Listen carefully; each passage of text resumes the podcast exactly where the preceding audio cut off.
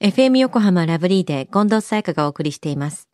水曜日のこの時間は、もっと知りたい保険ナビ。生命保険の見直しやお金の上手な使い方について保険のプロに伺っています。保険見直し相談、保険ナビのアドバイザー、中亀照久さんです。今週もよろしくお願いします。はい、今週もよろしくお願いいたします。さあ、保険ナビ先週のテーマは、女性が一人で生活をするための生命保険でしたね。はい、そうですよね。あの、先週はですね、将来のまあ病気や介護などの不安もありますが、まあ、一人身ではさらに経済面などから不安要素は多くなりますと。うん、まあ、貯蓄や介護の不安をまあ若い段階から準備する必要がありますと。で、保証もありながら介護の保証もあり、何もなければ将来の資金として運用できるものを、まあ、準備された方が良いですよと、まあ、こんなようなね、お話をさせていただきましたよね。はい。では中亀さん、今日はどんな保険のお話でしょうか？はい。で、今日のテーマは、あの、不妊治療に関する生命保険の対応です。はい。まあ、実はですね、先に言っておきますけれども、はい、今日の知得指数は、せんです。ひゃく以上ですね、だいぶ。そうなんです。いや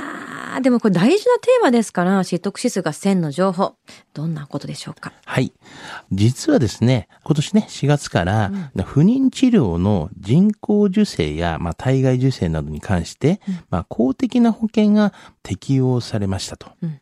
まあ、ここでね、注目なんですが、まあ、公的保険がまあ適用ということは、生命保険のこの手術給付金などのそういったものがまあ対象になるということなんですよね。うん、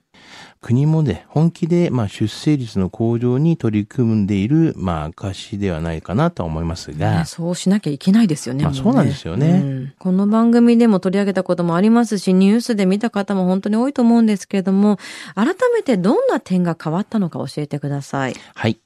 一部のですね、不妊治療手術が公的医療保険制度の対象にまずはなりましたということですよね。はい、つまり、今まで民間で加入している医療保険で手術給付金が対象になりますということなんですよね。はいはい。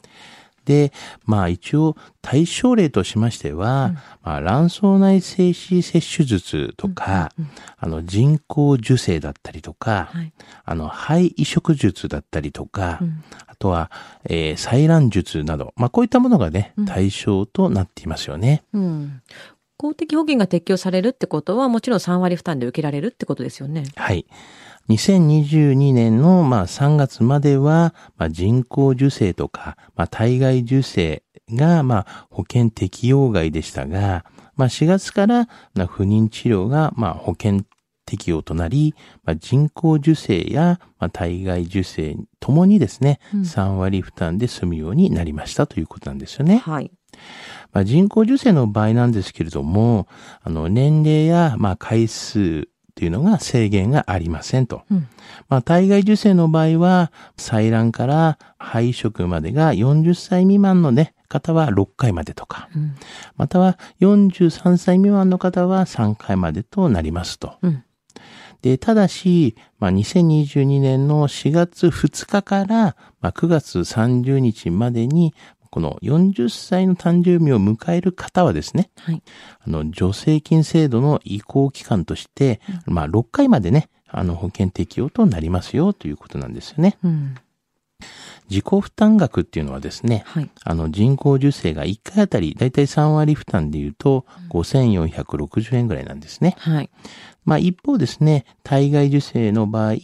まあ、全体でいくらというものではなくて、うん、まあ、細かい、まあ、技術ありますよね。はい。うん。ああいった技術ごとにですね、料金が示されているという形になってますよね。病院ごとに違ったりするものだったりしますよね。まあ、そうですよね。うん、はい。では、その体外受精についてもう少し詳しく教えてください。はい。まあ、体外受精と一口に言ってもですね、うん、まあ、薬を使って体内で育てた卵子をですね、まあ、体外にまあ取り出す、まあ、採卵や、うん、あと卵子と精子をね、体外で受精させて、受精卵を培養した後に女性の子宮にまあ移植するような肺移植などのまあ手順がありますよね。はい、また、採卵や受精卵培養のまあ個数によってですね、うん、金額っていうのはね変わってきてくるんですよね、はい、目安としてはですね、まあ、いっ周期あたり自己負担額っていうのがまあじゅうまんえんからだいたいじゅうななまんえん程度で、ね、行えるようになっていますよね、うん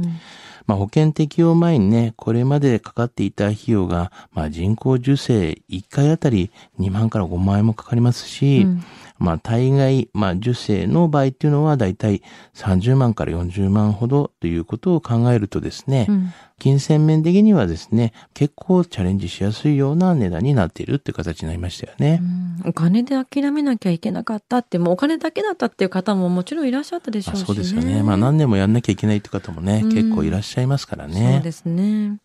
では今日のお話、不妊治療に関する生命保険の対応知得指数は、はいズバリせんです。大きいですよね。はい。あのまあ公的なねあの保険適用になれば、うん、まあいろいろなメリットがありますよね、はい、民間の保険に対してもまあ対応していますし、まあ、国の医療費の制度にも関わってきますよね、うんまあ、より一層民間の医療保険の活用性が広がってまいりますし、まあ、今後は医療保険にこう特約関連でですねあの不妊治療のまあ拡張が展開されると思いますので、うんまあ、その点もね今後はちょっとチェックをしながら、うんまあ、見ていただきたいなというふうには思ってますよね、うん、少しずつ変わったりもしそうですしね。そうですよね。だいぶ変わってくるんじゃないかなというふうには思いますけど、うん、今日の保険の話を聞いて興味を持った方、まずは中亀さんに相談してみてはいかがでしょうか。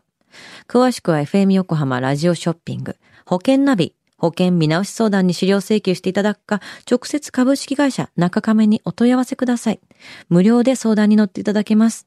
インターネットで中亀と検索してください。資料などのお問い合わせは エフエム 横浜ラジオショッピングのウェブサイトや電話番号 ゼロよんご にーにーよん いちにーさんゼロ ゼロよんご にーにーよん いちにーさんゼロまでどうぞ。そして保険ナビは iTunes のポッドキャストでも聞くことができます。保険ナビで検索してください。もっと知りたい保険ナビ。保険見直し相談、保険ナビのアドバイザー、中亀照久さんでした。ありがとうございました。はい、ありがとうございました。